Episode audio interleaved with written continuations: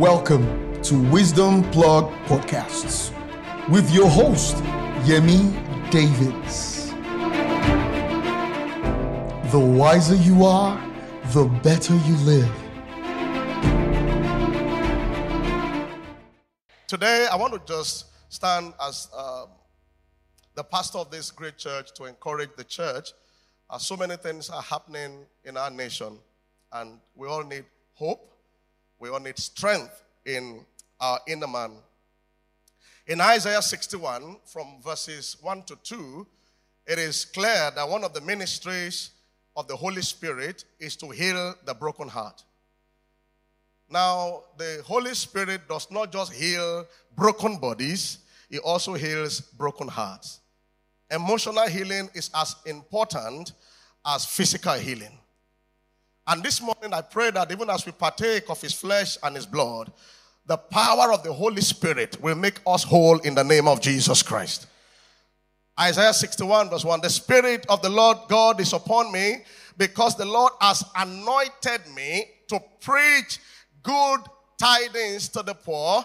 He has sent me to heal the brokenhearted. So, one of the missions of the Holy Spirit is to heal those who are brokenhearted, to proclaim liberty to the captives, and the opening of prison to those that are bound. Now, uh, verse this verse one, if you can help us with the easy to read version, uh, easy to read version. The reason why God wants to heal the broken heart is because there are things that the enemy does that breaks our heart. The enemy comes to steal, to kill, and to destroy. God knows that. That's why He's a God of restoration. When the enemy steals from us, God wants to restore. When the enemy causes any kind of sorrow, God wants to heal our broken heart. Verse 1, ERV says, The Spirit of the Lord God is on me. The Lord has chosen me to tell good news to the poor and to comfort those who are sad. He knows that things happen at times that makes us sad. Things that we never bargained for. The enemy uh, sneaking in, stealing jobs, stealing people, killing people, people's health, people's lives. But God says, I will comfort all that mourn. Said, The Spirit of God is upon me. The Lord has chosen me to tell good news to, to the poor, to comfort those who are sad. He sent me to tell the captives and prisoners that they have been set free. Today, I say anyone in captivity is set free in the name of Jesus. I can't hear you loud, amen.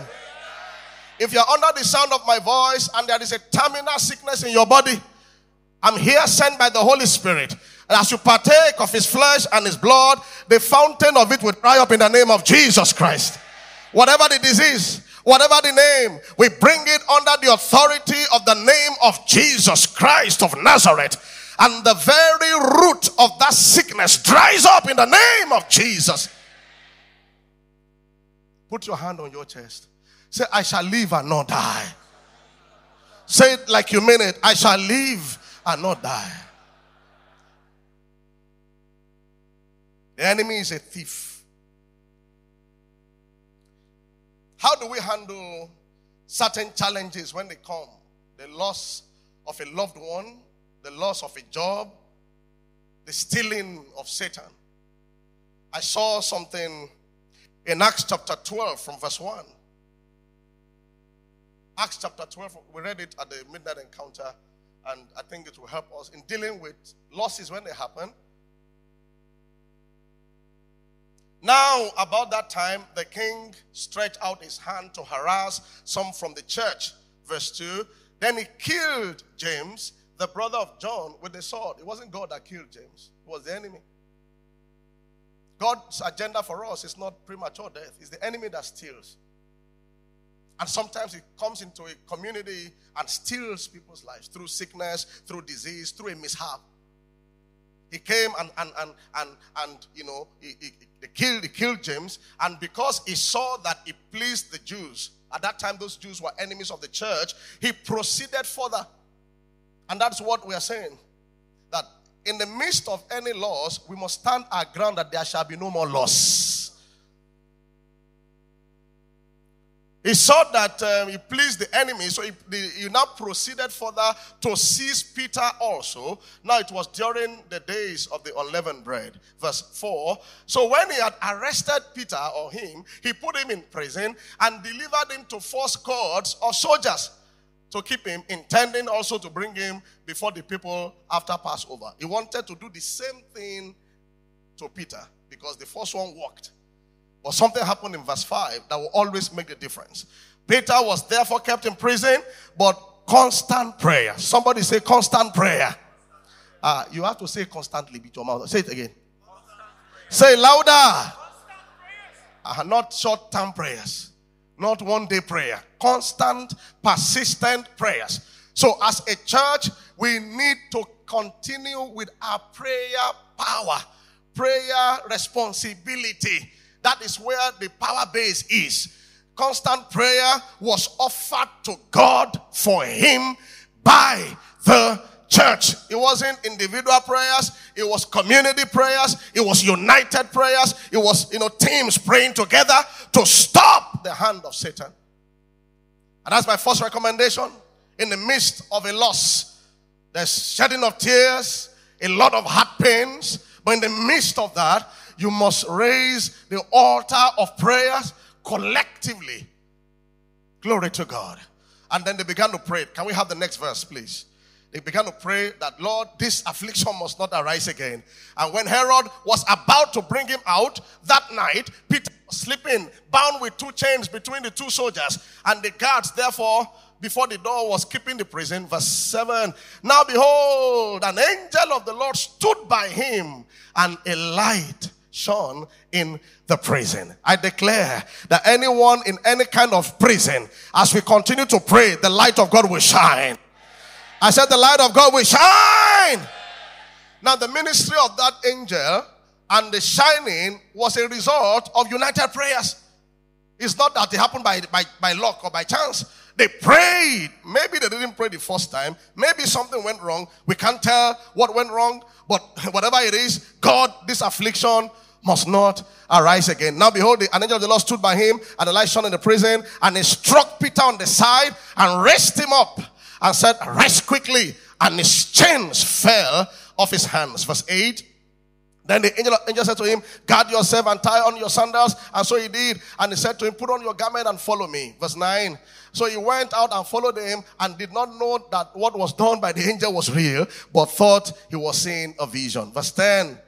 When they were past the first and the second guard post, they came to the iron gate that leads to the city, which opened to them of its own accord. And they went out and went down one street, and immediately the angel departed from him. Every agenda of hell against anyone in this assembly to cut short their lives or to destroy their homes. I command the angel of rescue to minister for everyone in the name of Jesus Christ. In the name of Jesus Christ. In the name of Jesus Christ. And then that particular king that was after them ended up dying himself by end of that chapter. So in the midst of a loss, we need to continue with our prayer cover. And I want to challenge everyone in this assembly. It's not the time to be dozing. It's not the time to be lazy spiritually. We must keep the prayer fire up. Family wise, various teams in church. Uh, prayer teams pray, but the praise team must pray too. Protocol teams must pray, not just protocoling, pray. Ushering too must pray. Everybody must pray together. Teams must pray. Ministers, thank God, ministers will do a lot of prayers. Pastors do a lot of prayer, but all the other teams must keep praying.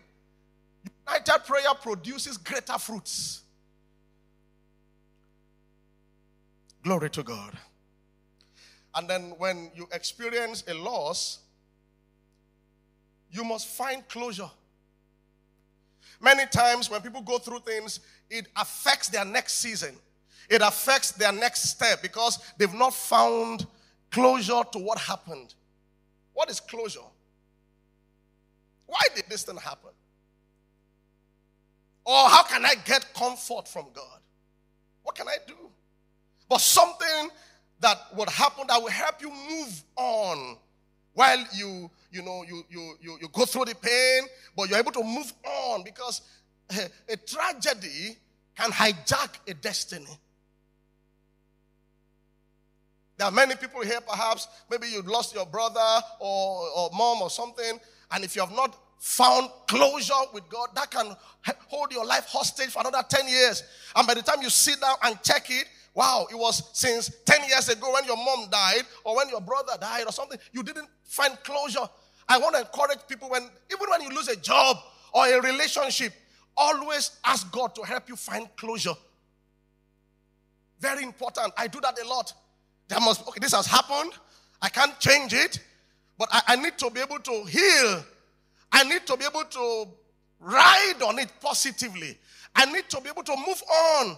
So, Lord, help me to find closure. Now, there, are various ways that God helps people to find closure. For some people, uh, He will come with a revelation to you. That's why when we have a loss, it's not, uh, thank God for people's empathy. Oh, sorry. Uh, you know, we pray for people, which is one of the most important things we do for each other. Because the strongest comfort, the one that works best, is the one that happens inside you. And it happens by the Holy Spirit. You just know that, yes, I, I, I am okay now. It might take some months. It depends on how you process with the Holy Spirit. But closure is important. You've lost a job and it looks mysterious. Many things that happen to us at times appears mysterious. Holy Spirit, what, what, what happened? I, I need to find closure. If there are hidden matters that you need to know that will help your heart, the Holy Ghost will dig it out. I mean, if for instance, maybe in your office, there was a conspiracy, you didn't do anything wrong, there was a conspiracy against you, and they just got you out. And then when you are gotten out, you look, you look mysterious. When you pray for closure, the Holy Ghost can help dig out that information, and then you get to know that it wasn't you. It wasn't you that is them. But don't worry, I will give you a better job. That's closure.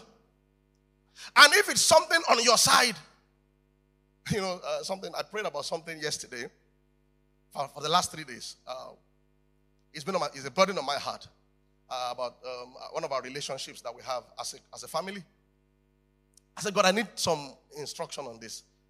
And then uh, Pastor Nia Desoya was out this morning, so we're in the office together just now, and he started talking about it. He did he was just talking lavishly. He was answering in details what I prayed about. He didn't know. I didn't even tell him. But when you pray to God, He will get to you. He was telling, he was saying it specifically, calling the names this morning, just now. So if you've lost a job, for instance, and maybe it's something on your side that you didn't know, and you are reacting to God, you understand? Something will happen that will help you see that it was you. Maybe laziness, maybe something, and then you it will help you find closure. That can happen when we lose someone, a dear friend, a family member, you know, and it looks like, wow, how am I going to survive this? I love him. He's close to me. How am I going to survive this? How? God, I, I, I, just ask him for closure. A man is not old until he stops learning. When you stop learning, you start dying. Learning is the key to greatness. Join us every Sunday at Global Impact Church at The Good Land, Ifako Bus Stop, Oworonshoki, Ogbudu Expressway, Lagos, Nigeria. Host Yemi and Bimbo Davids. For inquiries, visit www.globalimpactng.org. Global Impact Church. Think greatness. Achieve greatness.